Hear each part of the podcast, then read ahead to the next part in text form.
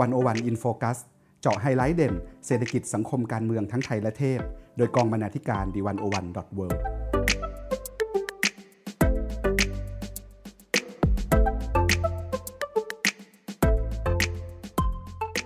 สวัสดีครับท่านผู้ฟัง ขอต้อนรับทุกท่านเข้าสู่รายการ 101 In Focus EP ที่ 27 กับผมวิโรจน์ สุขพิศาล คุณสมคิดพุทธศรี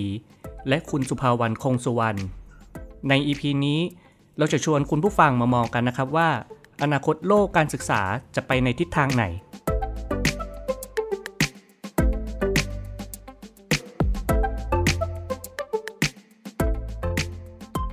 คุณผู้ฟังครับ การศึกษาในโลกยุคสมัยใหม่ โดยเฉพาะในระดับมหาวิทยาลัยนั้น เผชิญกับความเปลี่ยนแปลง ทั้งเกิดจากเทคโนโลยี disruption การเปลี่ยนแปลงของสภาพเศรษฐกิจและสังคม จากเหตุผลข้างต้นนะครับ ทำให้มหาวิทยาลัยหลายแห่งเนี้ยต้องปิดตัวลง หรือว่าบางคณะเนี้ยก็ต้องมีการปรับเปลี่ยนการเรียนการสอนไป จากบทความของดร สันติธานเสถียรไทย ชื่อบทบาทมหาวิทยาลัยในโลกที่อาจไม่ต้องมีมหาวิทยาลัย ชี้ให้เห็นนะครับว่ามหาวิทยาลัยในโลกยุคสมัยใหม่เนี่ยต้องมีการปรับตัว โดยต้องเปลี่ยนแปลงไปเป็นมหาวิทยาลัย 5.0 ซึ่งการก้าวไปสู่มหาวิทยาลัย 5.0 นั้น ดรสันนิธานบอกว่าต้องมีอย่างน้อยด้วยกัน 5 ข้อนะครับ โดยสรุปก็คือ มีเรื่องการเรียนรู้จากความแตกต่าง เรียนรู้จากความล้มเหลว เรียนรู้ที่จะเข้าใจผู้อื่น เรียนรู้ที่จะค้นพบตัวเอง แล้วก็มีพื้นที่ปลอดภัยสำหรับเรื่องพื้นที่ปลอดภัยนะครับ ดรสันนิธานก็บอกว่า มหาวิทยาลัยเนี้ยก็ควรมีพื้นที่ปลอดภัยที่จะให้นักเรียนนะครับ สามารถเรียนรู้จากสังคมที่หลากหลาย เรียนรู้จากการทดลอง และความล้มเหลว เรียนรู้ที่จะเข้าใจผู้อื่น และเรียนรู้จากการค้นหาตัวเอง โดยไม่ต้องกลัวตาบาปใด ๆ นะครับสำหรับรายละเอียดทั้ง 5 ข้อ ว่ามีรายละเอียดอย่างไรบ้าง ท่านผู้ฟังสามารถอ่านเพิ่มเติมได้จากบทความของดรสันติธาน ในชื่อบทบาทมหาวิทยาลัยในโลกที่อ่าจไม่ต้องมีมหาวิทยาลัยนะครับ ท่านผู้ฟังครับ ในช่วงปลายปีที่ผ่านมาทาง d 1 0 1 w o r l d ร่วมกับคณะเศรษฐศาสตร์ มหาวิทยาลัยสงขลานครินทร์และภาคีคณะเศรษฐศาสตร์ 13 สถาบัน ได้ทำซีรีส์ที่ชื่อเศรษฐศาสตร์ตายแล้ว ซึ่งซีรีส์นี้ d 1 0 1 w o r l d มุ่งนำเสนอการเปลี่ยนแปลงองค์ความรู้วิชาเศรษฐศาสตร์นะครับว่าปรับตัวอย่างไรและกำลังเคลื่อนไปในทิศทางไหน ซึ่งสาขาเศรษฐศาสตร์นี้ก็เป็นสาขาหนึ่งนะครับที่ถูกวิพากษ์วิจารณ์อย่างหนักในรอบ หลายสิบปีมาว่าเป็นศาสตร์ที่ใกล้จะตายแล้วหรือเปล่า สำหรับในซีรีส์นี้ทาง d 1 1 w o r l d นะครับก็ได้ชวน 4 นักเศรษฐศาสตร์รุ่นใหม่นะครับ เพื่อตอบคำถามว่าเศรษฐศาสตร์ตายแล้วจริงหรือประกอบไปด้วยดรสันติธานเสถียรไทยกรุ๊ปเชฟอีโคโนมิสของ C Limited นะครับ ดรโสมรัศมิ์จันทรัตน์จากสถาบันป่วยของธนาคารแห่งประเทศไทยนะครับ ผู้ช่วยศาสตราจารย์ ดรธานีชัยวัฒน์จากคณะเศรษฐศาสตร์จุฬาลงกรณ์มหาวิทยาลัย และดรทรปิติดล คณะเศรษฐศาสตร์มหาวิทยาลัยธรรมศาสตร์นะครับ ในซีรีส์นี้มีประเด็นอะไรนะครับที่น่าสนใจบ้างครับคุณสมคิดครับสำหรับเรื่องเศรษฐศาสตร์ตายแล้วนะครับ ก็เป็นคำถามที่มีต่อวงวิชาการเศรษฐศาสตร์นะครับ จริง ๆ แล้วเนี่ย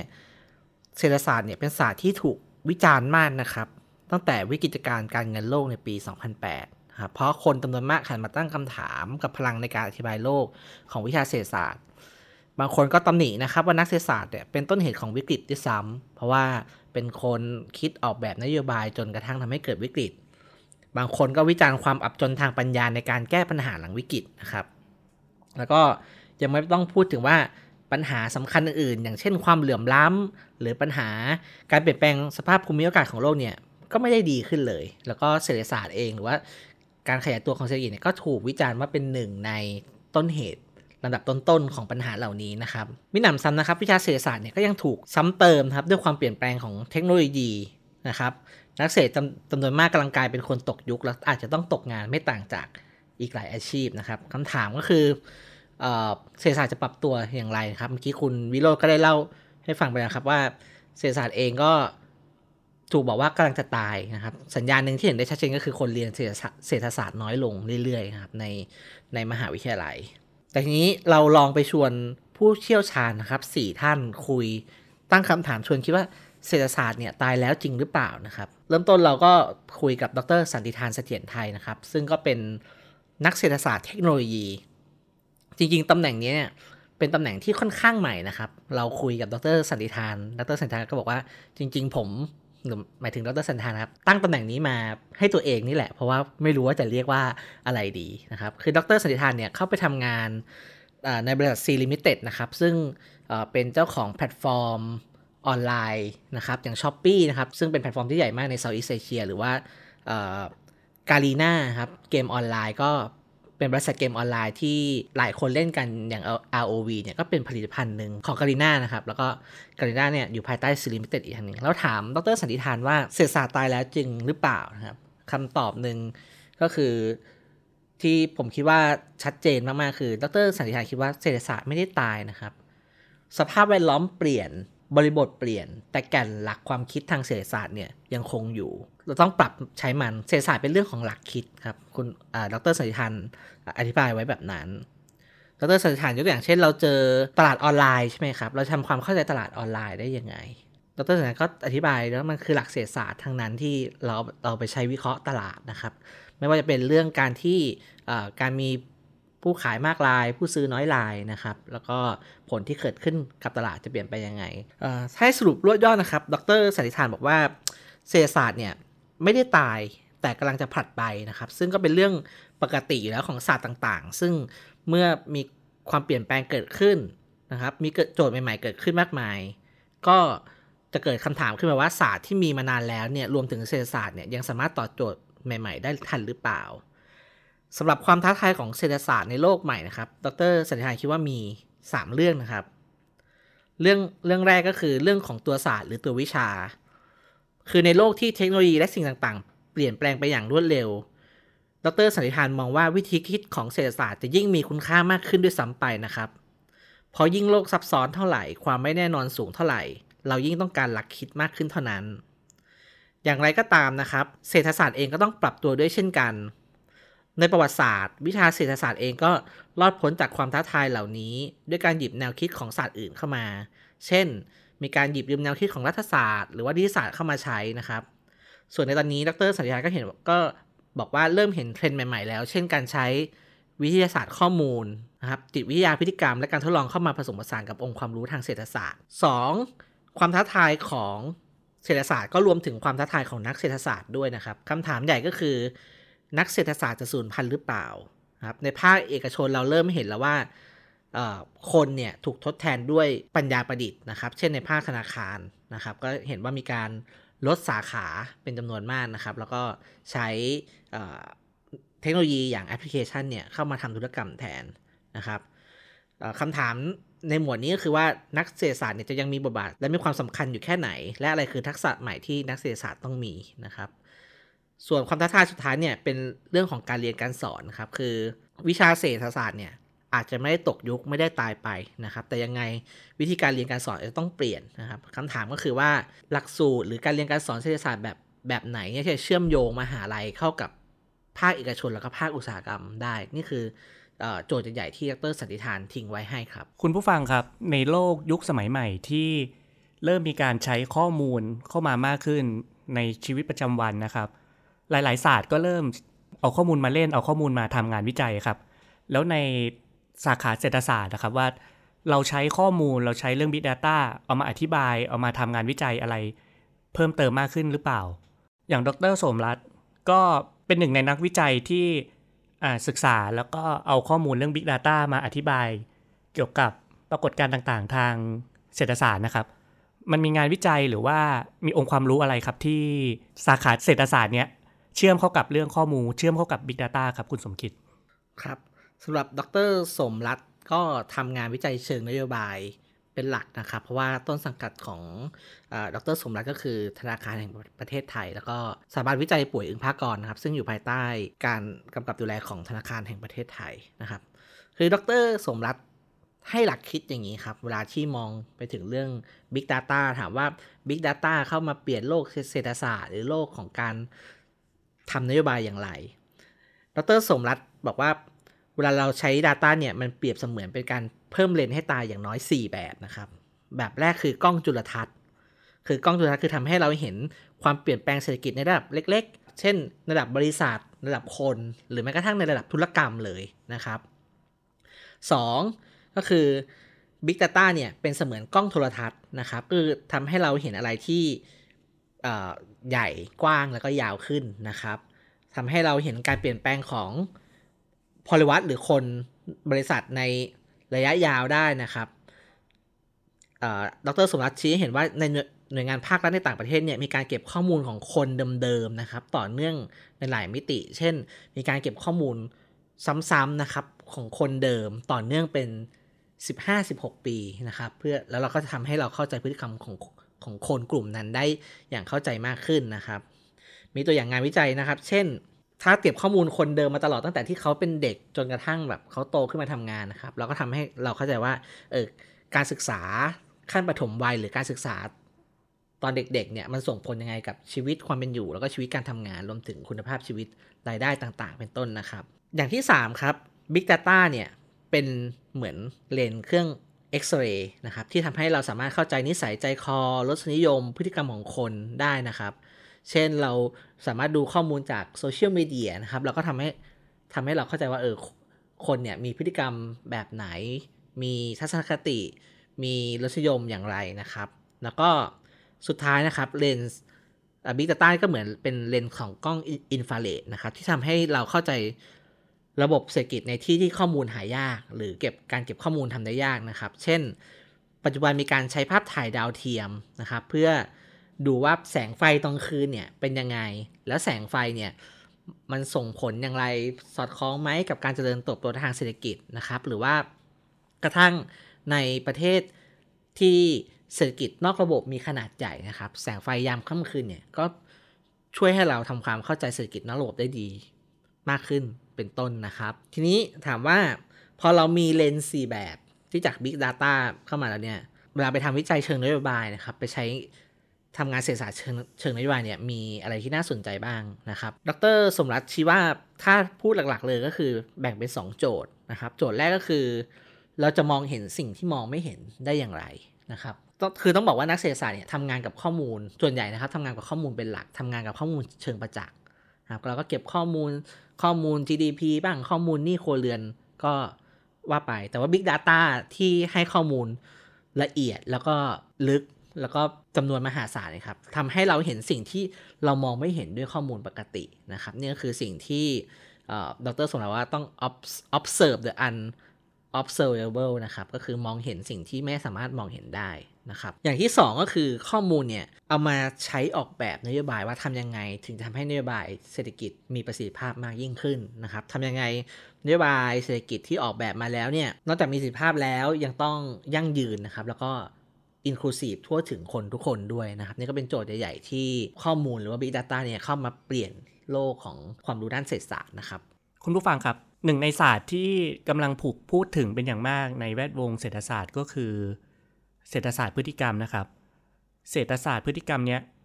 ถูกใช้เป็นแว่นตาในการอธิบายโลกอธิบายสังคมทำให้เราได้เห็นโลกและสังคมที่กว้างขึ้น แล้วก็ไม่ได้ถูกอธิบายด้วยเศรษฐศาสตร์กระแสหลักมาก่อนนะครับ ซึ่ง หนึ่งในนักเศรษฐศาสตร์ที่ทำงานวิจัยแล้วก็เชี่ยวชาญในเรื่องเศรษฐศาสตร์พฤติกรรม หลายคนอาจจะรู้จักก็คือ ดรธานีชัยวัฒนนะครับ ดรธานีชัยวัฒน์ได้อธิบาย เศรษฐศาสตร์พฤติกรรมในฐานะศาสตร์ใหม่ ที่มันถูกใช้ในการทำความเข้าใจโลกและสังคมอย่างไรบ้างนะครับสำหรับอาอาจารย์ธานีนะครับ ก็เป็นนักเศรษฐศาสตร์เป็นนักเศรษฐศาสตร์พฤติกรรมที่น่าสนใจมากๆครับ งานวิจัย ของอาจารย์เนี่ยช่วยเปิดพรมแดนความรู้ใหม่ แล้วก็ช่วยให้เราเข้าใจพฤติกรรมใหม่ๆนะครับมีมีงานหนึ่งนะครับที่อยากจะชวนคุณผู้ฟังลองไปย้อนอ่านย้อนฟังดูก็คืออตอนที่อาจารย์ทำเรื่อง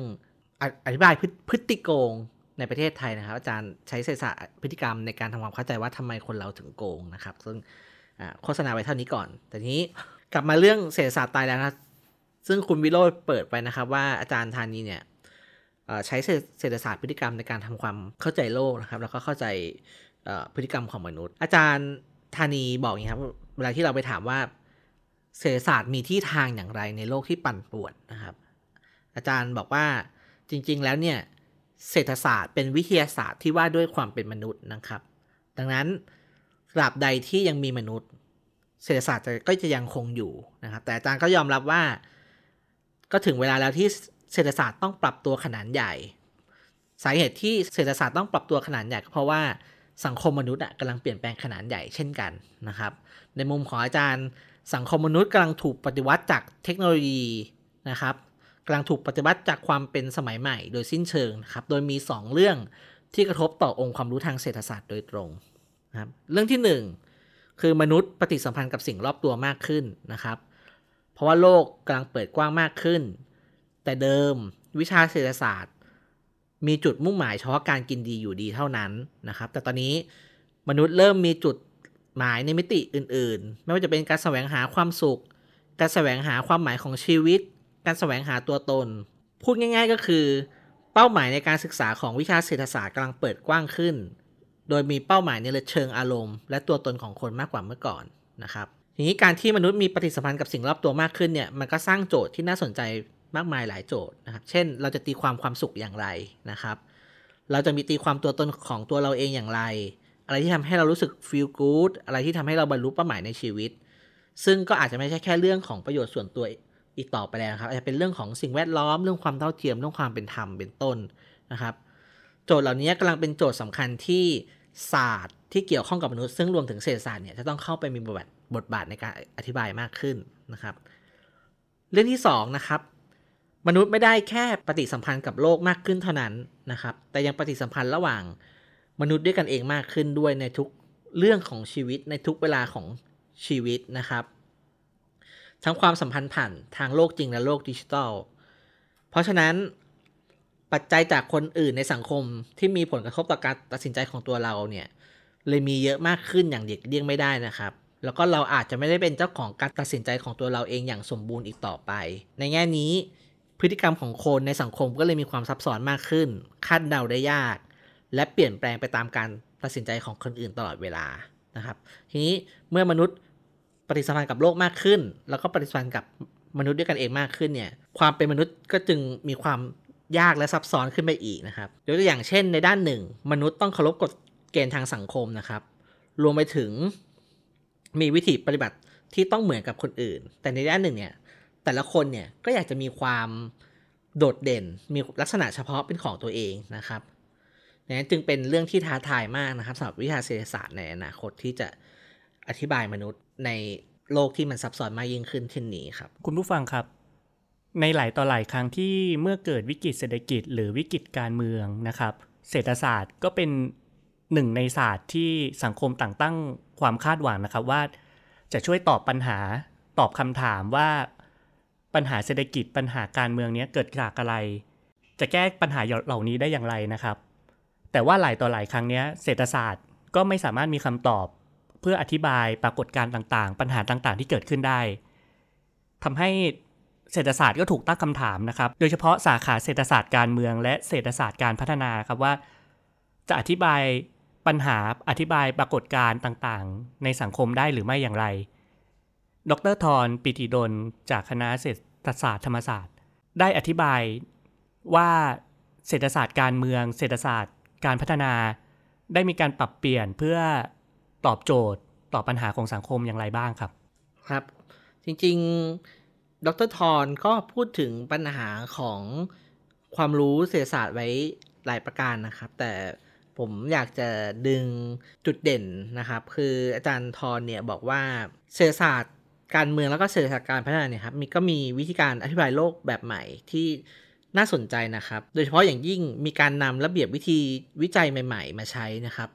โดยเฉพาะวิธีการที่เรียกว่าการทดลองแบบสุ่มและมีกลุ่มควบคุมนะครับ ซึ่งภาษาอังกฤษก็ใช้คำว่า randomized control trial นะครับ หรือ RTS ซึ่งระเบียบวิธีวิจัยนี้ก็เป็นที่รู้จักมากขึ้นนะครับ แล้วก็เริ่มเป็นที่พูดถึงมากขึ้นนะครับ เมื่อ ปี 2019 ที่ผ่านมา เพราะว่านักเศรษฐศาสตร์รางวัลโนเบลสองท่านที่ได้รับรางวัลเนี่ยครับคืออภิจิตเบเนจีแล้วก็เอสเตอร์ดูโฟเนี่ยก็โด่งดังมาจากการใช้ระเบียบวิธีวิจัยแบบนี้นะครับ ซึ่งอาจารย์ทอนบอกว่า ระเบียบวิธีวิจัยแบบนี้เปรียบเสมือนการทำการทดลองจากพื้นที่จริงนะครับ เป็นการยกระดับขยับกระบวนการผลิตความรู้ของเศรษฐศาสตร์ จากเดิมที่นั่งดูแต่ตัวเลขสถิติ แล้วก็ทำวิจัยในห้องสมุด ออกไปเจอความจริงจากพื้นที่มากขึ้นนะครับ ซึ่งอาจารย์ทอนมองว่าเป็นการเปลี่ยนวิธีการทำความเข้าใจปัญหาการพัฒนาแบบเดิมไปเลยนะครับ ส่วนเรื่องเศรษฐศาสตร์การเมืองนะครับ อาจารย์ทอนก็บอกว่าที่อาจารย์ทอนเห็นว่าน่าสนใจก็คือ เวลาอธิบายโจทย์ทางเศรษฐศาสตร์นะครับ เช่นความเหลื่อมล้ำเนี่ย ก็จะมีการเอาตัวแปรทางการเมืองเข้าไป วิเคราะห์ด้วย ซึ่งทำให้งานเนี่ยน่าสนใจแล้วก็มีความลุ่มลึกมากขึ้นนะครับ อาจารย์ยกตัวอย่างเช่น เวลาที่วิเคราะห์ปัญหาความเหลื่อมล้ำเนี่ยแต่เดิมก็มองแต่ตัวเลขดัชนี Gini coefficient นะครับ ซึ่งก็เป็นตัวเลขที่วัดความเหลื่อมล้ำได้ค่อนข้างหยาบนะครับ แต่ทุกวันนี้การศึกษาเรื่องความเหลื่อมล้ำเนี่ยถูกเล่าเรื่องให้เป็นเรื่องของคนแต่ละกลุ่ม เช่นมีการพูดถึงกลุ่ม top one percent นะครับว่ากลุ่ม top one percent เนี่ย มีการครอบครองทรัพยากรมากขนาดไหนนะครับซึ่งก็ทำให้เห็นว่าคนกลุ่มนี้เข้ามามีอิทธิพล เข้ามาทำงานกับระบบตลาดได้อย่างไรนะครับทำให้เห็นว่าตลาดเนี่ยไม่ได้เป็นกลางอย่างที่หลายคนเคยเข้าใจนะครับ ตลาดเนี่ยถูกกำกับถูก manipulate เนี่ยโดยกลุ่มคนที่มีอำนาจนะครับ ทีนี้อาจารย์ทอนบอกว่าการเล่าเรื่องความเหลื่อมล้ำผ่านกลุ่ม top one percent เนี่ยทำให้ เนื้อหาเนี่ยมีความเป็นการเมืองมากขึ้นนะครับ เปิดประเด็นใหม่ ๆ ที่น่าสนใจเต็มไปหมดนะครับ เช่น เมื่อเราเห็นกลุ่มคน top one percent ว่าเป็นใคร มีรายได้และความมั่นคั่งแค่ไหน ได้รายได้และความมั่นคั่งมาอย่างไร เราก็สามารถวิเคราะห์ต่อได้ว่า พวกเขาใกล้ชิดกับระบบการเมืองมากน้อยแค่ไหนนะครับ และมีอิทธิพลแค่ไหนในการตัดสินใจเชิงนโยบายพูดอีกแบบก็คือมันทาให้เกิดคำถามเกี่ยวกับโครงสร้างการเมืองที่อยู่เบื้องหลังความเหลื่อมล้ำนะครับ อาจารย์ทรบอกว่าอันที่จริงเนี่ย โจทย์ความเหลื่อมล้ำเนี่ยมันมันหายไปจากความสนใจของเศรษฐศาสตร์มานานแล้วเหมือนกัน แต่ตอนนี้มันกำลังกลับมา เพราะว่าเกิดความผันผวนทางการเมืองทั่วโลกเลยนะครับ และคนจำนวนมากเชื่อว่า ความผันผวนความปั่นป่วนที่เกิดขึ้นตอนนี้มันโยงอยู่กับสภาพความเหลื่อมล้ำคุณผู้ฟังครับจากซีรีส์เศรษฐศาสตร์ตายแล้วจริงหรือ ซึ่งถือได้ว่าก็ได้รับผลตอบรับเป็นอย่างดีนะครับทำให้ คนทั้งในแวดวงเศรษฐศาสตร์และนอกวงเศรษฐศาสตร์เนี่ยพูดถึงและก็ตั้งคำถามนะครับว่าเศรษฐศาสตร์จะปรับตัวอย่างไร จากผลดังกล่าวนะครับทำให้กอง d101.w เห็นว่าก็ยังมีหลายสาขาวิชาครับที่มีการปรับตัว หรือว่าจะต้องปรับตัวให้เข้ากับยุคสมัยใหม่ทำให้ช่วงต้นปีนี้นะครับ ทาง d101.w ของเรา ได้ทำซีรีส์ในชื่อต้องรอด ซีรีส์นี้ก็ต้องการจะตอบคำถามว่าด้วยอนาคตและการเปลี่ยนแปลงของสาขาวิชา วิชาชีพ และการเรียนในคณะต่างๆนะครับ แล้วก็ซีรีส์นี้อยากจะพาไปสำรวจสถานการณ์ที่น่าสนใจในแต่ละวงการ รวมไปถึงเรื่องแนวคิดในการปรับตัวสู่การอยู่รอดนะครับ ผ่านความเห็นของตัวจริงในสาขาวิชาต่างๆครับ คุณสุภาวานครับ ช่วยเล่าคอนเซปต์ละครับว่าซีรีส์ต้องรอดเนี้ยมีประเด็นหลักที่ทาง กอง u 1 1 w o r l d เนี่ยต้องการสื่อสารคืออะไรครับ สวัสดีค่ะ ซีรีส์ต้องรอดนะคะ เป็นซีรีส์ที่เราจะมาตอบคำถาม ไม่ใช่แค่กับนักวิชาชีพอย่างเดียว แต่หมายถึงนักเรียนที่กำลังจะเรียนจบไปสู่การประกอบอาชีพนั้นๆ ด้วย หลาย ๆ ครั้งเวลาที่ผู้ประกอบอาชีพหรือนักเรียนเกิดคำถามเนี่ย ก็มักจะอยากฟังความเห็นจากตัวจริง และนอกจากนั้นก็อยากหาคำตอบว่าตัวเองเนี่ยจะต้องทำอย่างไรบ้าง เพื่อที่จะอยู่รอดในสายอาชีพนั้นๆ ซึ่งนอกจาก ซีรีส์นี้จะไปสัมภาษณ์ตัวจริงแล้วเนี่ย ก็ยังมีพาร์ทย่อยๆ ที่ชื่อว่า What's in your bag นะคะ เป็นการบอกว่าถ้าเราจะฝึกทักษะเติมความแม่นยำของอาชีพ เราจะศึกษาอะไรได้บ้างนอกเหนือไปจากการเรียนในมหาวิทยาลัยค่ะ ซึ่งซีรีส์นี้นะคะ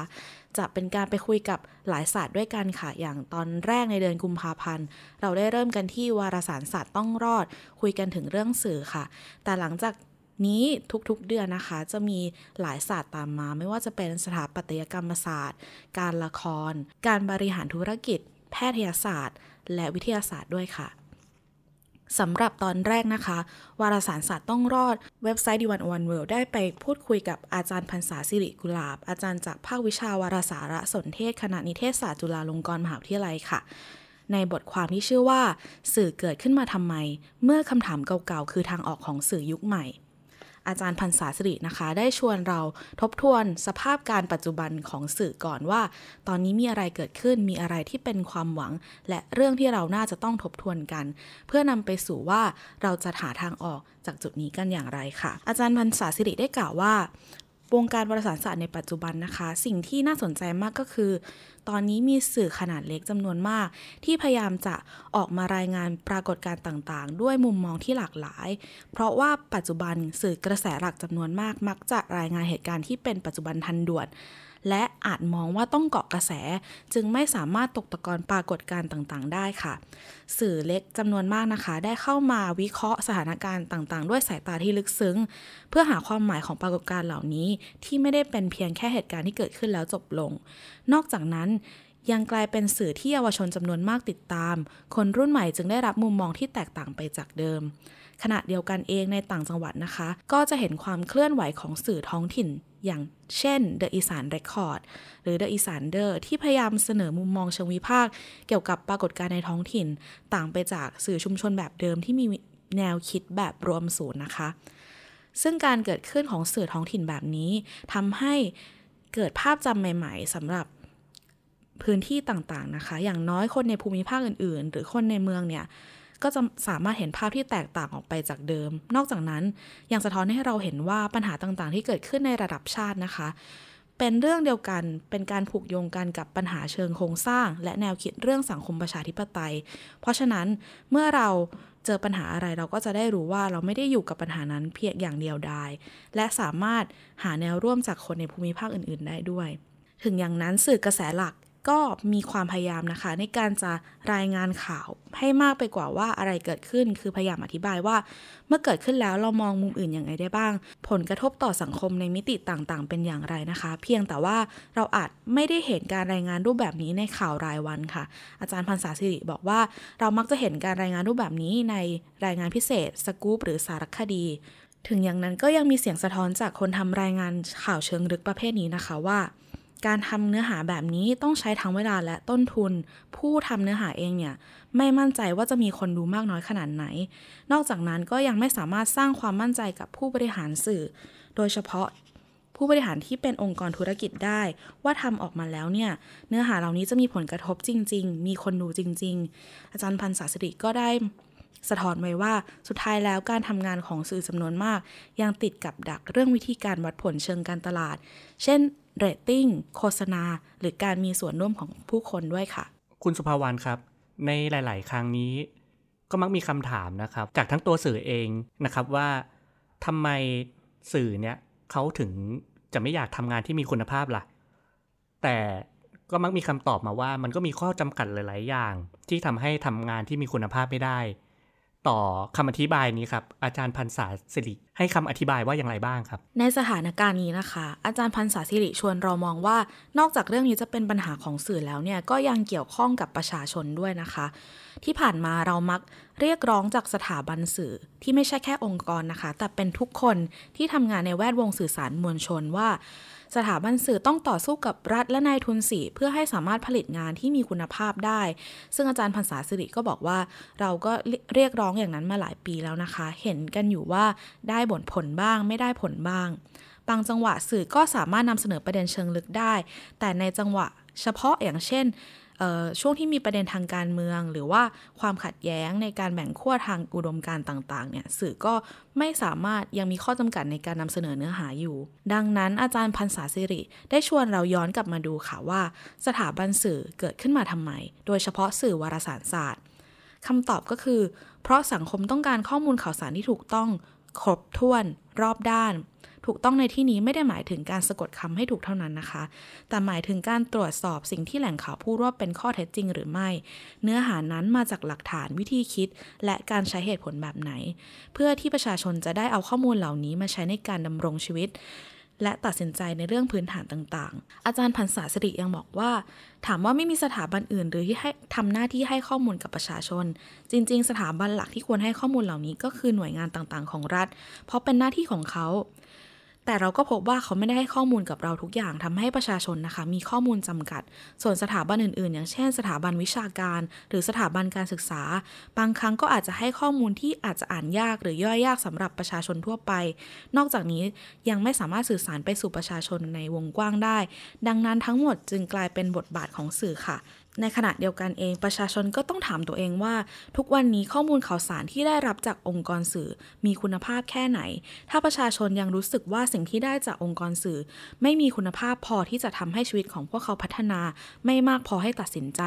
ไม่ทำให้มีความสุขหรือความหวังในการใช้ชีวิต ประชาชนเองต้องมีบทบาทในการเรียกร้อง เราต้องการสื่อแบบไหน ก็ต้องเรียกร้องที่จะได้สื่อแบบนั้น คือถ้อยคำที่อาจารย์พันศาสิริบอกไว้ค่ะ ถ้าประชาชนบอกว่าอยากได้สื่อที่สนุกล่ะจะเป็นอย่างไรในหลาย ๆ ครั้งนะคะ เราเห็นปรากฏการณ์ในปัจจุบันว่า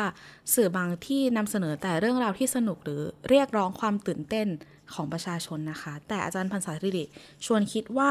สื่อและผู้มีส่วนได้ส่วนเสียอื่น ๆ ต้องกลับมาคิดว่าสนุกอย่างเดียว ดราม่าอย่างเดียวได้จริงหรือ เนื้อหาของเขาจะทำให้ชีวิตผู้คนดีขึ้นได้หรือ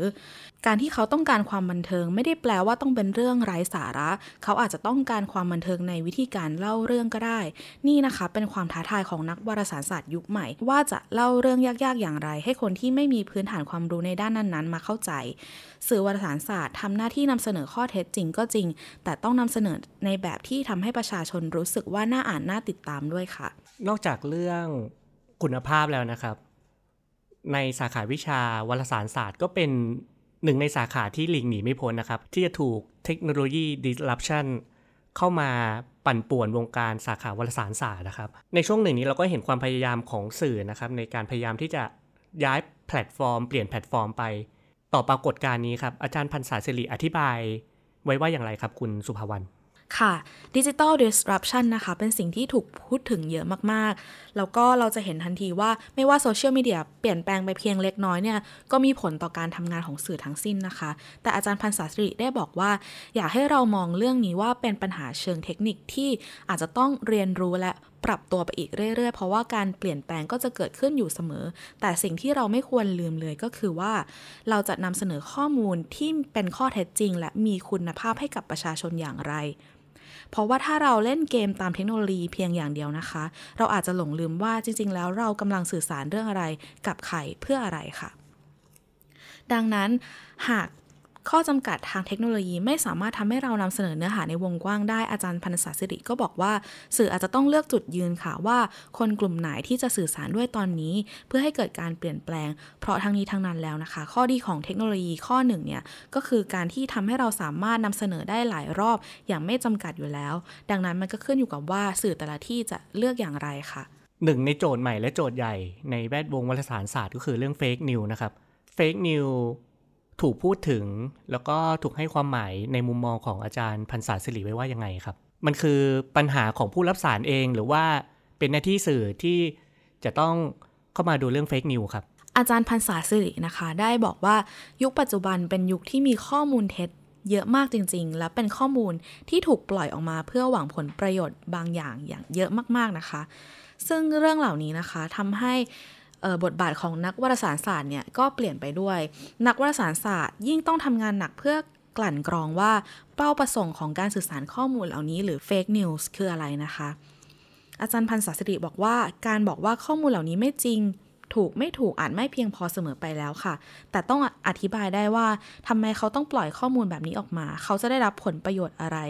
อาจารย์ภาษาสิริได้ยกตัวอย่างไว้นะคะ เช่น กรณีของประเทศสหรัฐอเมริกาค่ะ ประธานาธิบดีโดนัลด์ทรัมป์เนี่ยเขาพูดว่าไม่เชื่อว่าภาวะอากาศเปลี่ยนแปลงเกิดจากฝีมือมนุษย์ค่ะ นักข่าวบางส่วนอาจจะบอกมาว่า สิ่งที่ทรัมป์พูดเนี่ยไม่จริง แต่แค่นั้นไม่พอนะคะ เพราะยังมีคนที่พร้อมเชื่อหรือสนับสนุนทรัมป์โดยที่ไม่สนใจว่านี่คือเรื่องจริงหรือไม่ค่ะ ดังนั้นนักวารสารศาสตร์ในประเทศอเมริกานะคะ ก็บางคนก็ออกมาอธิบายว่า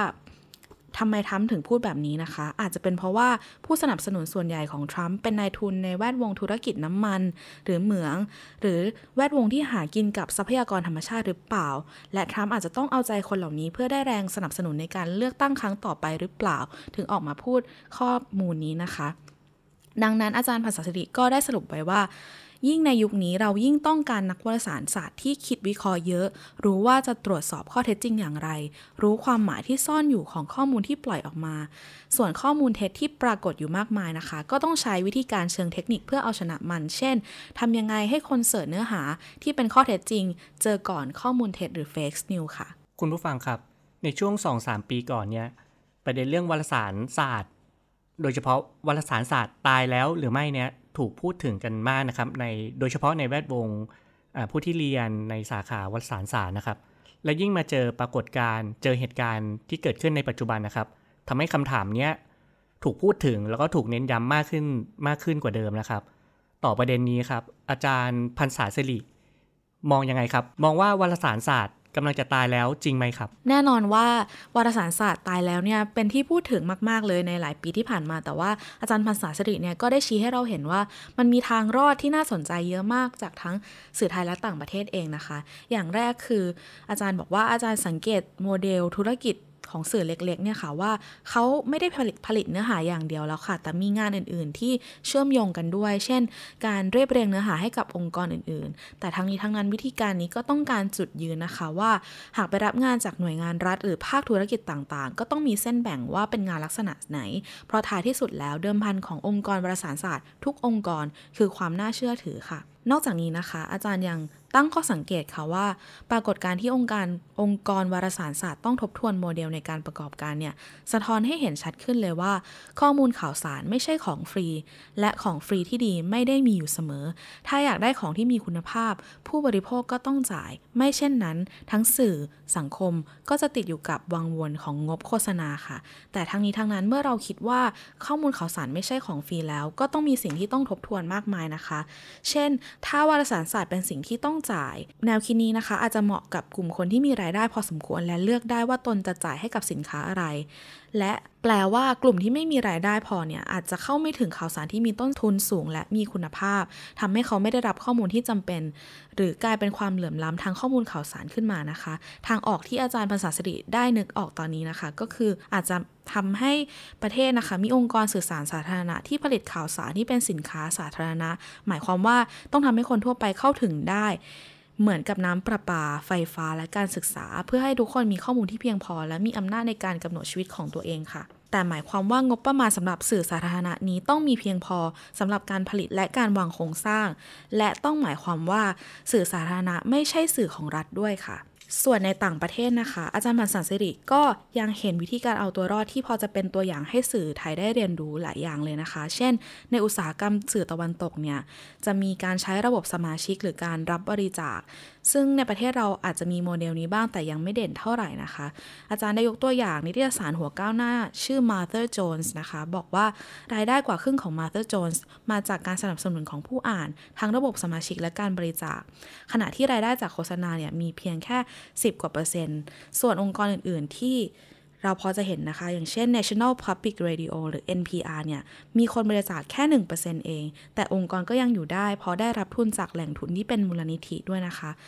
หรือตัวอย่างของนิตยสารชื่อ Monocle ค่ะ เขาเป็นนิตยสารที่ไม่ได้ทำโซเชียลมีเดียเลย แต่มีรายการพอดแคสต์ขึ้นมานะคะ สิ่งที่ Monocle ทำก็คือใช้ premium content ในการจับผู้อ่านประจำให้อยู่หมัดนะคะ โดย Monocle จะรักษาฐานสมาชิก โดยการจัดอีเวนต์บ่อยๆ เพื่อให้สมาชิกได้มาพบปะกันค่ะนอกจากนั้นก็ยังมีโมเดลที่น่าสนใจเช่นการทำพอดแคสต์นะคะ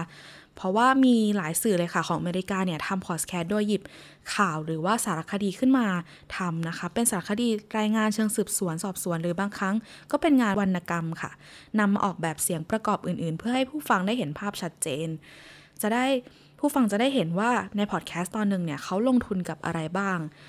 และนอกจากจะให้ความบันเทิงแล้วผู้ฟังยังรู้สึกว่าตนไม่ได้เป็นแค่แฟนคลับ แต่เป็นส่วนหนึ่งในการสนับสนุนให้รายการดีๆยังคงอยู่ด้วยค่ะ คุณผู้ฟังครับ หนึ่งในเรื่องที่น่าสนใจนะครับก็คือเรื่องเกี่ยวกับทักษะนะครับ ว่าทักษะของนักวารสารศาสตร์ ในโลกยุคใหม่ครับโลกที่มีการเปลี่ยนแปลงทางเทคโนโลยีครับทักษะต่างๆ ที่นักวารสารศาสตร์ต้องมีต้องเรียนรู้เนี่ยมันเปลี่ยนไปอย่างไรกับในโลกยุคก่อนนะครับ อย่างแรกเลยนะคะ อาจารย์ภาษาสิริบอกว่า ไม่ใช่แค่นักวารสารศาสตร์ค่ะ แต่ทุกคนที่ทำงานด้านสื่อสารเนี่ยควรจะมีทักษะการสื่อสารทุกรูปแบบ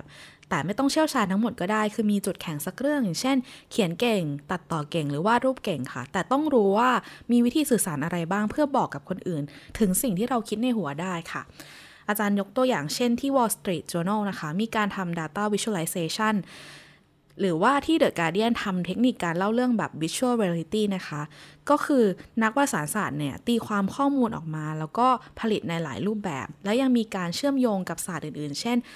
ให้นักวิชาการหรือผู้เชี่ยวชาญด้านอื่น ๆ นักเศรษฐศาสตร์ นักรัฐศาสตร์ นักจิตวิทยานะคะ มาตีความข้อมูลเพื่ออธิบายว่าแต่ละอย่างแต่ละสิ่งเนื้อหาที่นำเสนอเนี่ยมีความหมายอย่างไรค่ะ นอกจากนั้นบทบาทที่เปลี่ยนไปอีกนะคะ ก็คือว่านักนักวารสารศาสตร์ในยุคนี้อาจจะไม่ได้เน้นข่าวที่ตามสถานการณ์มาก เพราะว่าโซเชียลมีเดียนะคะได้ให้ข้อมูลแบบนั้นอยู่แล้ว แต่สิ่งที่สำคัญมากขึ้นในยุคนี้คือการตรวจสอบข้อเท็จจริงหรือ fact checking ค่ะ นักวารสารศาสตร์ต้องอธิบายเหตุการณ์และผลกระทบในมิติต่างๆ ชี้ให้เห็นที่มาที่ไป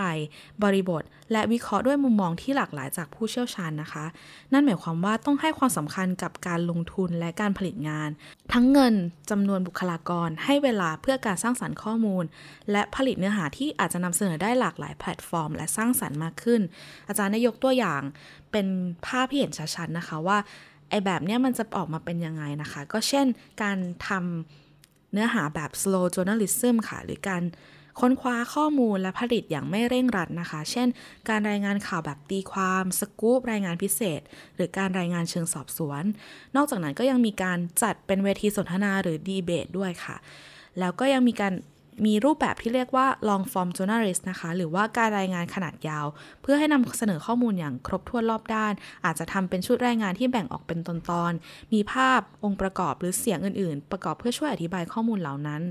นอกจากนี้ก็ยังมีการร่วมมือกันระหว่างองค์กร สื่อและองค์กรอื่นๆ ที่มีองค์ความรู้และความเชี่ยวชาญ เพื่อนำเสนอประเด็นเฉพาะทางด้วยค่ะ แน่นอนค่ะ เมื่อบทบาทของนักวารสารศาสตร์เปลี่ยน การเรียนการสอนวารสารศาสตร์ก็ต้องเปลี่ยนเช่นกันค่ะ อาจารย์พันศาสรินะคะ ได้บอกว่าแกนหลักของการเรียนและการทำงานด้านการสื่อสาร ไม่ใช่เรื่องเทคนิคและวิธีการ เพราะว่าเรื่องเหล่านี้นะคะ สามารถเรียนรู้นอกห้องเรียนได้ สิ่งสำคัญคือการเรียนปรัชญาของการสื่อสาร เพื่อให้ผู้เรียนทราบว่าการสื่อสารมีพลังและศักยภาพอย่างไรบ้าง และจะนำไปเปลี่ยนแปลงสังคมได้อย่างไรค่ะ